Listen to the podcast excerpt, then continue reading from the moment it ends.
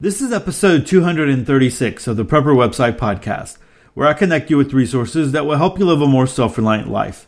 Today's articles are Surviving the Disaster in California Important Lessons Learned, The Long View Part 1, and Conflicted Death by Virus or Snow What Would You Do?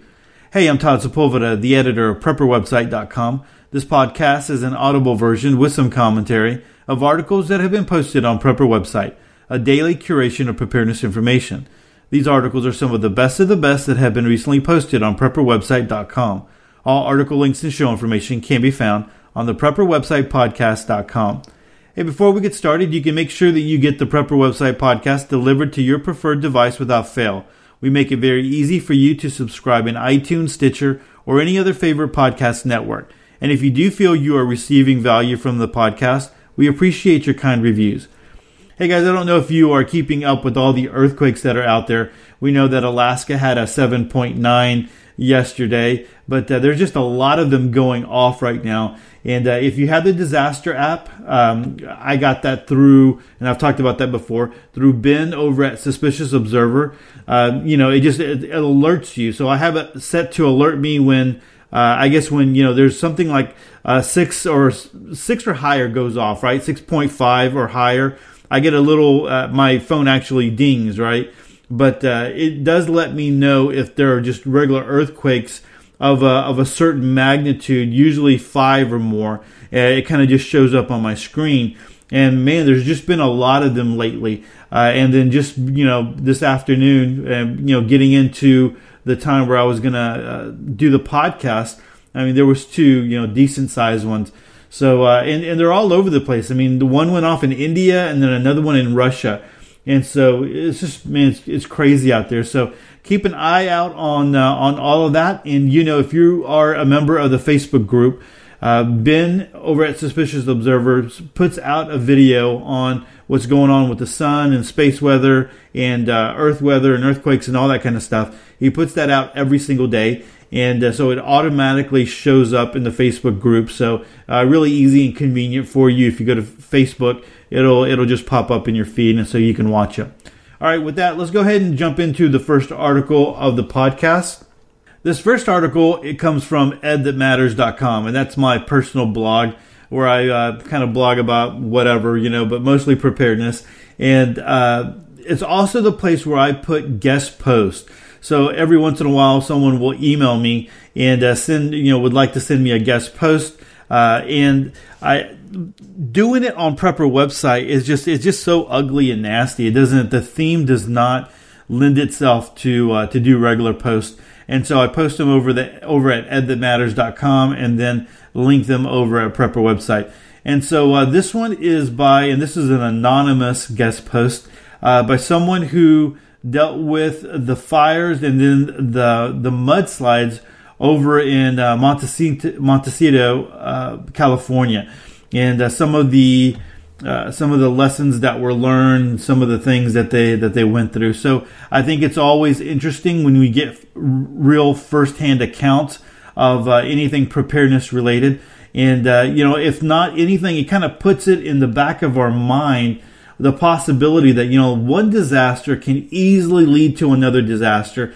And also the, the important idea that you have to be aware of your surroundings and what's going on at all times. So let's go ahead and read this one uh, again. Surviving the disaster in California, important lessons learned. For the past three years, I have been a member of the preparedness community, absorbing every article with great interest, archiving, bookmarking, running out to keep my food and prepping supplies in order. Today, I would like to share with you the first hand account of the tenacity, bravery, and amazing stories in a small community of 10,000 people in the state of California. A firestorm that began in Ventura after Thanksgiving moved across 440 square miles of mountain terrain, finally burning into the previous fires and extinguishing itself. With every fire, the next chapter is the rains and the havoc they leave behind. Let me go back in time so you can formulate a picture in your mind of the timeline of events and the scope of the disaster that is unfolding. It was the week before Thanksgiving, and family, guests, and friends were arriving for all the usual celebrations in northern Santa Barbara, My hubby and I were looking forward to our vacation in Idaho. Our rental home in Montecito was the last thing on our mind. We lived and raised our children in this home for 25 years. It was a beautiful enclave of homes situated among hundred year oak trees. While sipping warm drinks in Idaho, my brother sends me a text to inform me of a fire that was moving rapidly from north of Santa Paula to Ventura, California. The day, Monday, December 5th. We kept a close eye on the developments in California and realized that we had to take the northernmost route into California due to a freeway closure along the coast. The fire was heading towards Ojai, California, and the concern was that it would jump the mountain range at Lake Casita and head to Toro Canyon. On December 10th, we leave at 5 a.m. from Idaho and head through Oregon on Highway 95 to avoid the closure of the main coastal route into Santa Barbara, California. The weather conditions are icy and low visibility. We are traveling in the dark on a highway we are not familiar with in poor visibility with temperatures of 4 degrees. I have a go bag and feel extremely tense as we are the only car on the highway. We make our way through all the mountain passes and drive 16 hours, but as we begin to enter the Santa Barbara area from the north, the plume of smoke and ash is extensive. Thankful to make our way to our home, we are carefully tracking the fire, which has now jumped the mountain range and moved into Carpinteria. We are certain the fire is heading directly for our home in Montecito, so we tell our tenants to leave, and from there it is a tense week while we watch a fire obliterate the hills and houses all around us. As the fire exits and moves on, we return to see our home intact, but spot fires had burned all the landscape around our garage and guest cottage. The firefighters did an amazing job holding the fire back, but this is only the beginning of the devastation. Without water, my husband and I begin to drive up the mountain toward the water tanks. We begin to realize the extent of the damage that the Thomas fire left in its path. 100 year oak trees were reduced to trunks and stumps. Massive boulders were standing out like pearls on an ocean floor all along the mountain ranges. Hillsides that were once covered in brush were now barren and exposed. More importantly, those were no longer just hiking trails. They were vertical slopes with nothing to hold back the charred debris that was now littering the hillside. When the announcement of the first winter storms hit the airwaves, we knew that if the rain was heavy, the floods would most likely destroy our home. On Monday, January 8th, we put sandbags and plywood in front of the door and advised our tenants to leave. We passed by our neighbor's house, not realizing we would never see him again.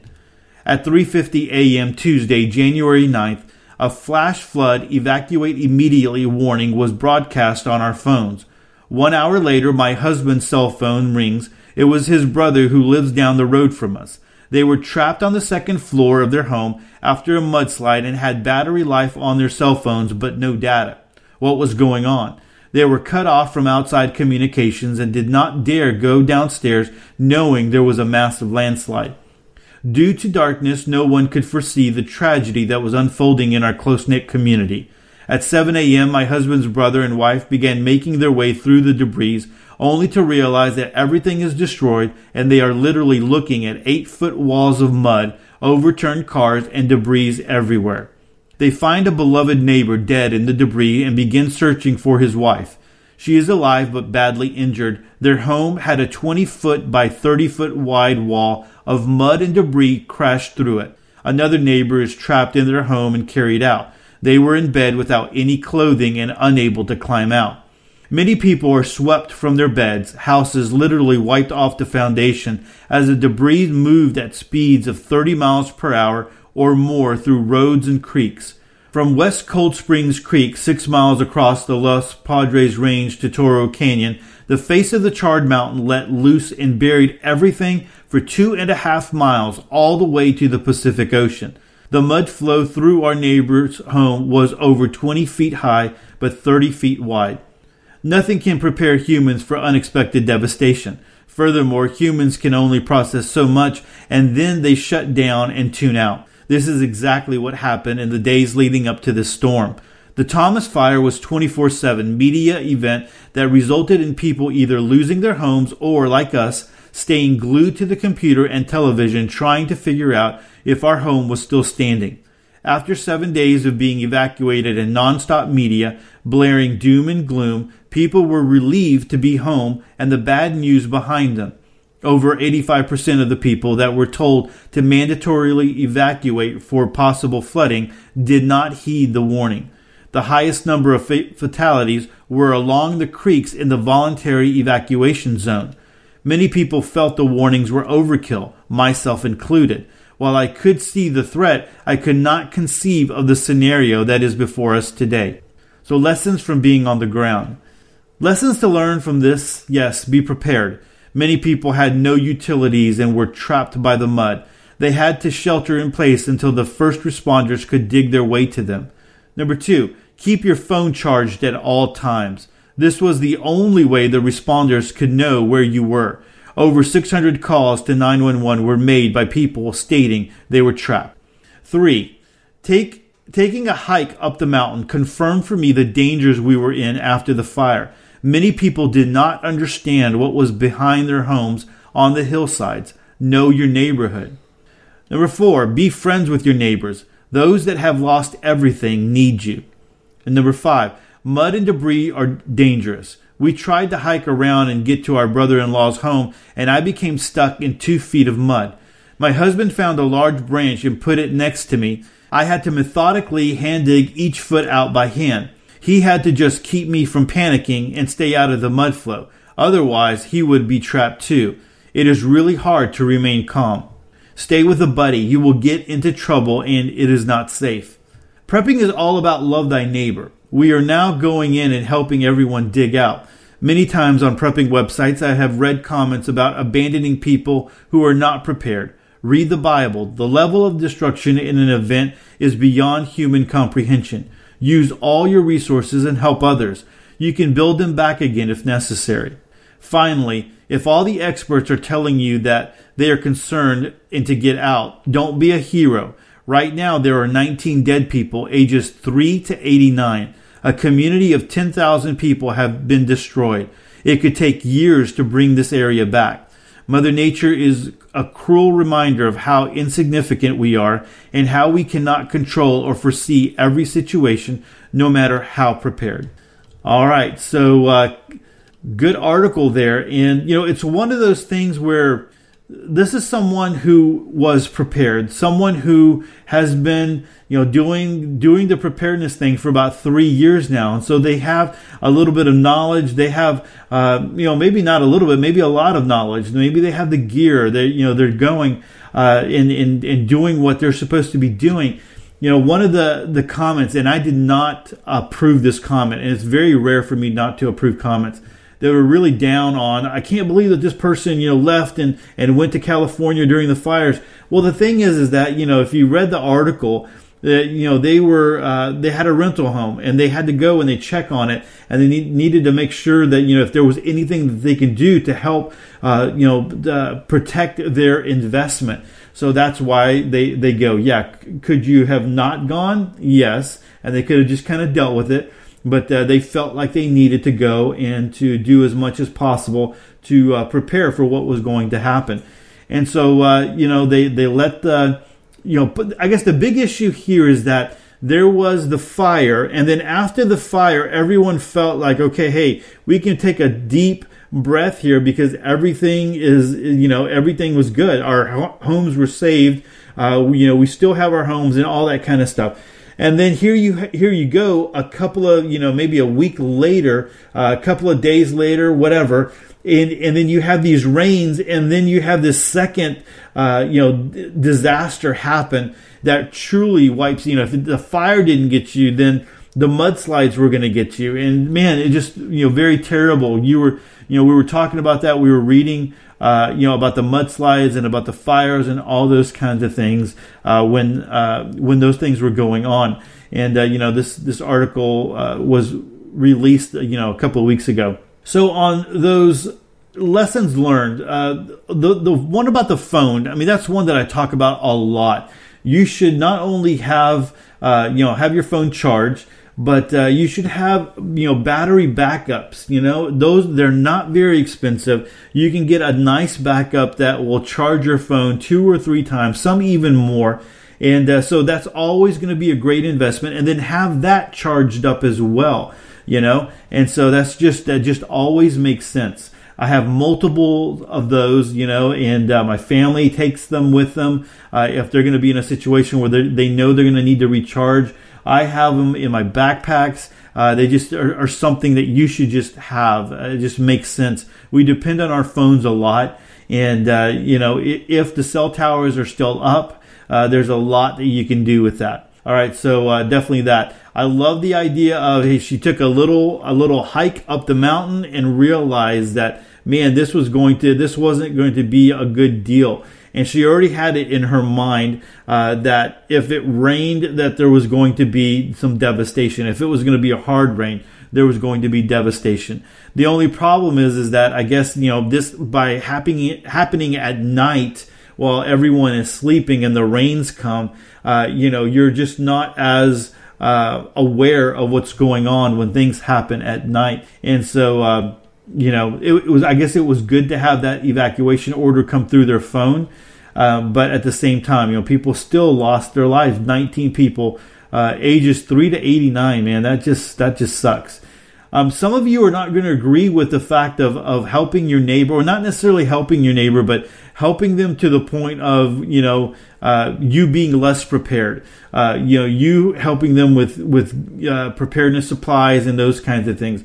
I know there's a lot of uh, you know different ideas on that. This person felt like that was something that they felt they needed to do, and they're coming from uh, a Christian standpoint because you know one of the the sentences there was read the Bible, you know, and uh, you know love your neighbor and and do what you can uh, to help them out. And so uh, you know the the last the last thing there was you know if the experts are saying to evacuate then don't don't wait now, here's the thing. You remember in Florida when when they asked everyone to evacuate, and then uh, that part of the state wasn't hit. I can't remember what part of it, it, it was, but that part of the state wasn't hit very hard. And then the authorities weren't letting people back in. And so what people were saying is like, man, we evacuated because y'all told us to evacuate. Now we want to get back to our homes and y'all aren't letting us in. Now, part of it, there was good reason for that. You know, uh, utilities weren't up, electricity and blah, blah, blah, and all those kinds of things. But there was people who didn't evacuate and they were, you know, they were surviving. They were fine. You know, they didn't have electricity and, and things like that, but they were okay. The, the problem's going to be is next time that city is told or that community is told to evacuate, they're going to remember that they weren't let back in, and so they're going to be like, "No, man, forget it. We're not leaving." And so they're they're going to have, uh, you know, they, they have that potential uh, to lose life and limb and and all that kind of stuff because of that. So uh, I completely understand where not wanting to evacuate is, is part of it. Uh, being in Houston when people evacuated for Hurricane Rita and Ike I saw the freeways. The freeways were crazy. People died on the freeways because they ran out of gas and, and uh, it was hot and all that kind of stuff. I completely, totally understand not wanting to evacuate and wanting to be with your, uh, you know, be in your home with, uh, with your stuff. When Hurricane Ike hit, um, we had lost power and uh, we went to, my family uh, my kid my wife and my kids went to go stay with uh, a church uh, some church members because they had power and they were good. But I decided to stay here at the house, and I was very, very glad I did uh, because it was, uh, it, you know, hur- the hurricane came through. There wasn't a lot of of uh, uh, rain at that point, just a lot of wind and a lot of damage because of the wind. But the rain came the next day, and uh, and so we have a pool, and all the junk in the pool, all the leaves and junk in the pool had clogged the drain. We have a drain that goes out to the street when the water level gets to a certain uh, height. And uh, all the leaves and the junk in the pool uh, clogged that drain. And so the, the water was so high, it was coming over the um, it was coming over the pool and uh, my backyard my backyard patio was kind of flooded and so if i wouldn't have been here then we would have had water in the back of the house you know uh, and at that time i didn't have flood insurance so uh, that would have sucked really hard but because i was here and it was raining so uh, so much and i didn't get a good night's rest because we didn't have electricity and it was uh, it was very you know rather warm Uh, but uh, I was, you know, I would wake up, I would walk around, I'd look outside and scan and notice that the, the pool was overflowing. So I was able to go out there with the flashlight and I was able to find the drains and unclog the drains. And then I was able to monitor it to make sure that, uh, that it didn't overflow or di- didn't get clogged up again but you don't always have that opportunity you know when you're when you're staying when you have a, a, situation happen you're in the middle of the night you're sleeping and you don't always have that situation uh, or that the possibility to you know uh, check everything out, out and be aware so you know that's one of those things you're gonna have to decide you know if it's if it's uh, uh for you to evacuate or or not uh, but if you know the authorities are saying evacuate, like uh, again, this uh, this person here said you know they had taken that trip up the up the trail and realized that man, there's nothing holding back. Uh, you know the the dirt and the debris and all that kind of stuff. That if there was a hard rain, it was going to come uh, come flowing down. So all right, uh, in this article, I did in all the lessons. I tried to put another link to something that's relevant to the lessons that that was shared here. And so if you're interested in that, uh, again, like always, they're going to be in the show notes and you can go check that out. Again, that's at, over at Ed That Matters, Surviving the Disaster in California, Important Lessons Learned. All right, our next article of the podcast comes to us from Survival Blog. And this article is, uh, it's actually a part, part one of, uh, you know, and I'm not sure how many parts there are to this one. Uh, it's called The Long View and it's the idea of being prepared. You know, a lot of the times we talk about being prepared for, uh, you know, the hurricanes, for the floods, for, uh, you know, the the smaller things in life. You know, uh, but what about you know when you talk about surviving long, long term? Have you put any kind of thought into that? And so people who are preparing for, you know, big ones out there, uh, you know, the big ones that would kind of shut things down, um, you know, what would you, you know, what would you do? What would your plan be if you were surviving for the long, long term? And so th- this idea here is, is kind of one of the ways that I really started to think when I first started into preparedness, really thinking about, you know, how can I be sustainable for the long, the long haul? And so there's some lessons here, some ideas here, and some things to consider. So hopefully, uh, you know, you'll get some ideas here. All right, and then I definitely want to come back and just comment on a couple of things. All right, so again, uh, uh, over at survivalblog.com, and uh, the article is entitled The Long View. I try to have a long view, the one that is both near and far in perspective. Whenever significant events occur, I do a quick review of my potential events, risk analysis to see if anything's changed that might impact how I'm prepared. For example, when North Korea started acting up, I realized that I needed to do some additional preparations to handle potential nuclear and EMP events. At the start of every year, I also do a deep dive review to see if there's anything I might need to reconsider or adjust. During this year's review, I thought of a question that I really didn't have a good answer to. How long am I really prepared to survive for? I have about a year's worth of food stored. Every year I have a decent sized garden that I harvest and can for the winter. And I also harvest the seeds for next year's garden. I can fish and hunt year round, so I have pretty steady access to meat. I have several waterproof bins worth of medical supplies, and my house can be heated with wood alone if necessary. There are several hundred gallons of water stored inside and several high capacity water filters. I live next to a lake and near a river. But I also realize that many of these preparations aren't sustainable in time in terms of multiple years and may depend on having the right tools, supplies, and skills available and in working order to make them viable in the long term. One question you need to ask yourself when preparing is how long should I plan on the need to be completely self-sufficient? If you're only worried about events like earthquakes or blizzards, you may only need to be able to take care of yourself and your family for a few weeks or maybe months. However, if you're concerned about events with a long term impact, where society may not reassert itself for years or even decades, you may want to consider expanding your preparations. For the purpose of this discussion, I consider long term planning to be anything be beyond two years after a society ending event.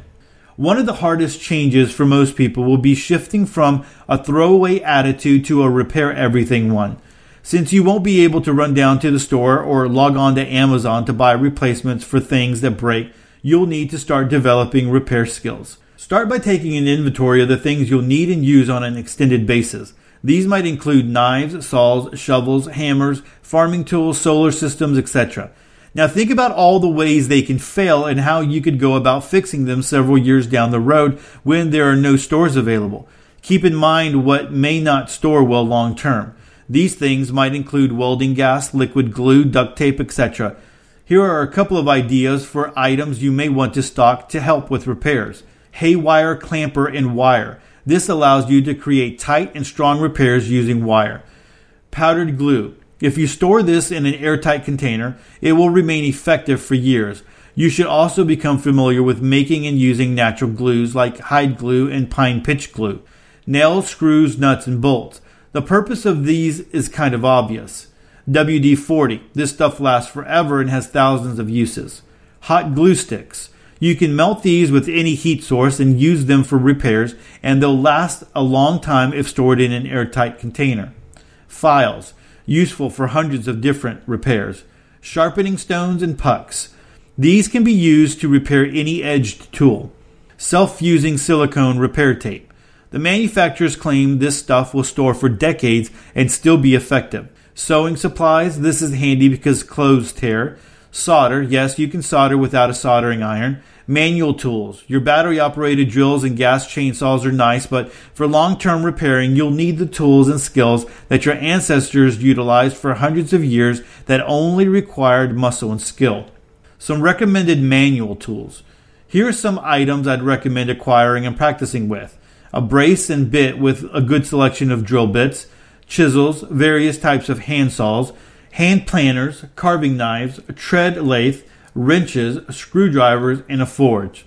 Having the skills to do repairs is just as important as having the tools and supplies. You should start practicing a repair everything lifestyle right now. Not only will it save you a lot of money, you'll have the skills you need to sustain yourself and your family long term. One of your biggest long term concerns will need to be food. If you aren't currently completely self sufficient in terms of food production, you probably won't be able to become so after a major long term disaster. The rule of thumb is that it takes anywhere from one from a half to one acre of land to grow enough food to feed a single person per year, and that doesn't include meat sources like chickens, rabbits, or cows. You also need the capability to preserve food for consumption outside of the harvest season, like canning, smoking, etc. Even if you do currently grow and preserve a lot of your own food, you should take an inventory of what you need to continue to support that process on a long term basis. Do you harvest and save your own seeds? What tools do you need for farming? Do you use commercial insecticides? Do you depend on commercial fertilizer? Or can you feed a one acre farm using just compost? Practice maintaining a farm now.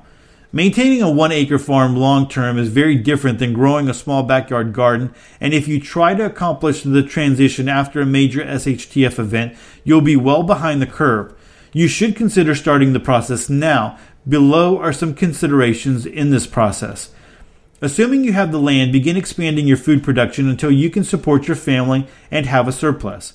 Practice using easily produced and repairable manual tools to do as much of the labor as possible. You don't need to completely replace your labor saving gas and electric tools, but you should be prepared to continue farming if they aren't available. Wean yourself off of commercial chemical products. Start using composting, natural, easily available, and easily stored insecticides, and methods like companion planting. Practice food preservation. Can the foods you grow with the goal being to minimize the amount of food you have to buy at the store. Make sure you have plenty of spare canning supplies since glass jars do break occasionally. Harvest your own seeds. Your goal should be the ability to plant next year's crops without having to buy any new seeds. In order to extend your growing season, consider setting up a greenhouse. Make sure you have enough repair and replacement materials to sustain it in the long term. Learn how to forage to supplement your farming. While it's probably not practical as a long scale, long term food source by itself, a good dandelion salad, or a handful of fresh raspberries can add some much needed variety to your diet. The same concept applies to farming animals. If you're not currently doing it, even on a smaller scale, it'll be extremely difficult to start after a disaster. Even if you're currently raising chickens or rabbits, Are you prepared to continue to do so on a long term basis without any outside support? Can you diagnose and treat injuries and diseases? If you want to make yourself more self sufficient, I recommend taking an animal husbandry class or two. ACS out of Australia offers a good online animal husband, husbandry certificate course.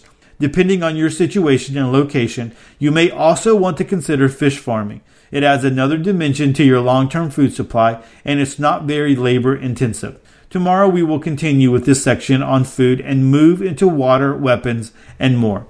Uh, there are links to the long view part two and part three already on the bottom there. I uh, didn't see that uh, uh earlier. Uh, Survival Blog has a great community, so there's a lot of comments here. Uh, so you can you know look at the comments and get gather more information. I don't want to scare you and freak you out, man. If you are, you know, because this this author is talking about, you know, go and get a one acre plot of land and start farming it that's very hard to do if you like you are a, regular person with a regular job, right? And you live in the suburbs. Uh, there's no way that I could garden or farm uh, a one acre spot. And so, uh, you know, take take that with a grain of salt. If you have the if you have the uh, the land, I would think that yeah, you would want to do that. You would want to start adding. I mean, I don't know if I would be farming a whole acre, but I would be adding, you know, fruit trees if you don't have fruit trees, and and maybe some bushes, berry berry bushes, and and whatever, you know, uh, those kinds of things that would uh, lend itself to. Uh, you know, produce food, food for you and uh, fruits and, and for you in the long term, right? So you can kind of plant those and, and make sure that they get off to a good start and then just kind of watch them, you know, as you go. But uh, if you are just, you know, you live in the suburbs, or let's just say you even you live in an apartment right now, and you have maybe a tomato plant or, or two, and that's where you know, or you do some herbs.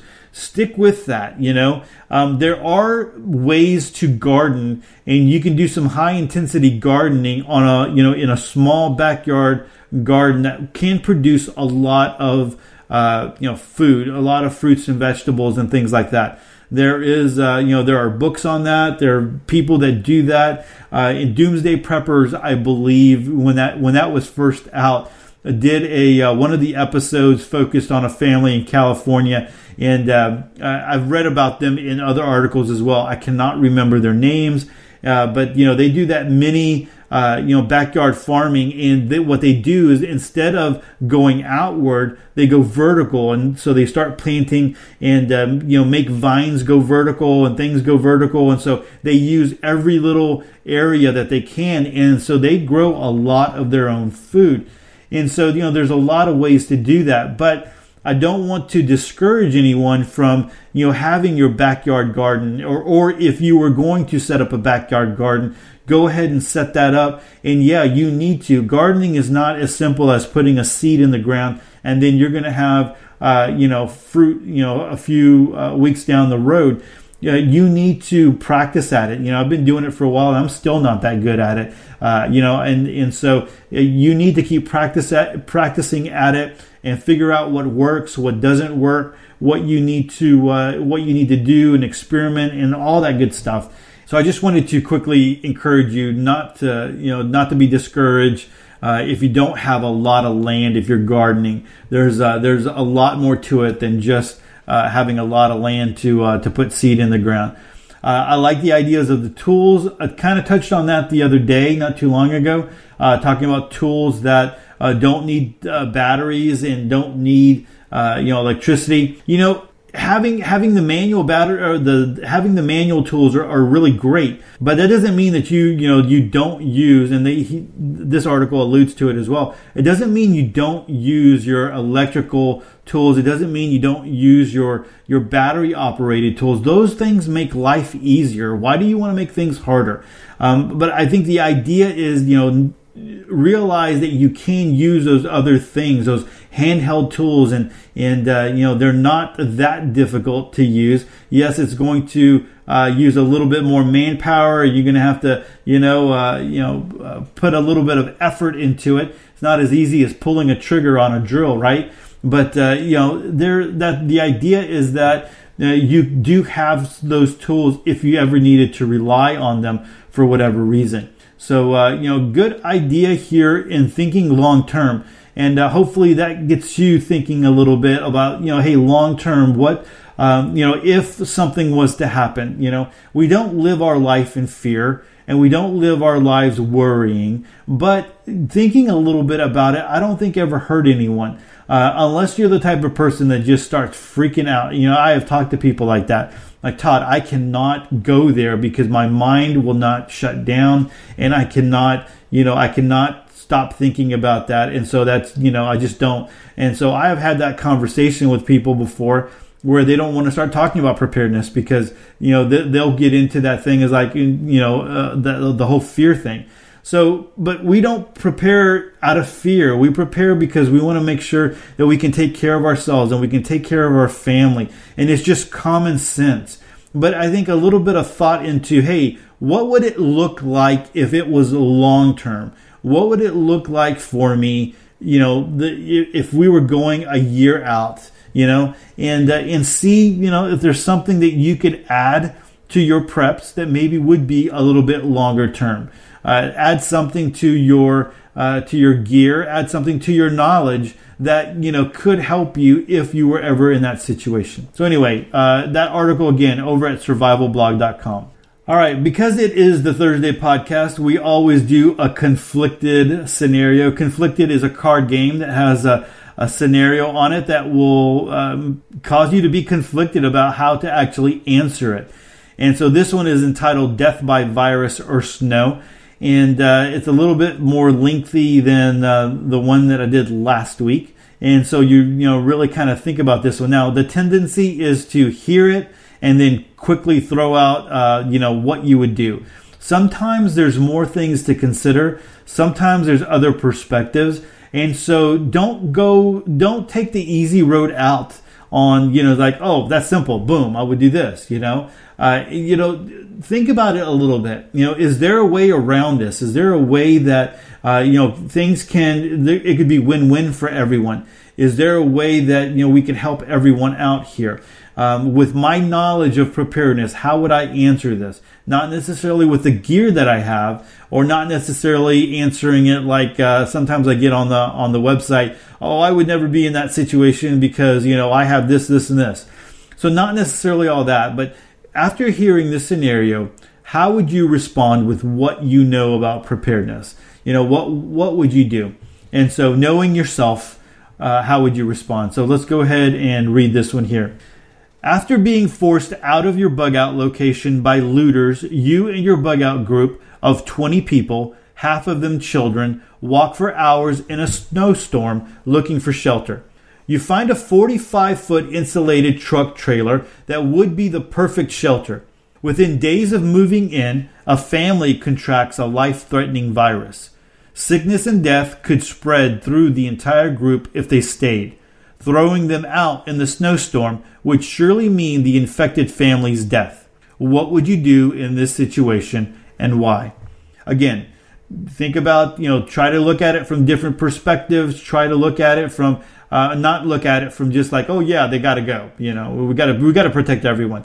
Try to think it through just a little bit more. Are there some things maybe that uh, that that could be done? Are there some things maybe that uh, you're not really you you you're not thinking all the way through, right? And so here we go. I'm going to do it one more time, and uh, just so if you didn't get it on the first time. After being forced out of your bug out location by looters, you and your bug out group of 20 people, half of them children, walk for hours in a snowstorm looking for shelter. You find a 45 foot insulated truck trailer that would be the perfect shelter. Within days of moving in, a family contracts a life threatening virus. Sickness and death could spread through the entire group if they stayed. Throwing them out in the snowstorm would surely mean the infected family's death. What would you do in this situation and why? All right, so uh, feel free to you know, process that on your own. If you'd like to come over and share your thoughts on this one, uh, it's over at edthatmatters.com. Again, I link to it in the, the show notes, and so you can go straight to it and drop your uh, your you know how you would answer this scenario in the comment section and uh, share it with everyone else. Um, I normally put these on link to, link them on Prepper website, and so you can. Uh, but you know they go up here on the podcast before that, so you can get in on uh, you know being one of the first comments uh, on on how you would answer that scenario. All right, guys, that's it for the Thursday podcast. Thanks so much for being a part of the podcast. Hey, if you get a chance, I'd love to connect with you on Facebook, Twitter, or Instagram. Always love to uh, connect with listeners out there. All right, so with that, choose to live a more self reliant life. Choose not to be so dependent on the government, grid, or the grind. Until tomorrow, stay prepped and aware. Peace.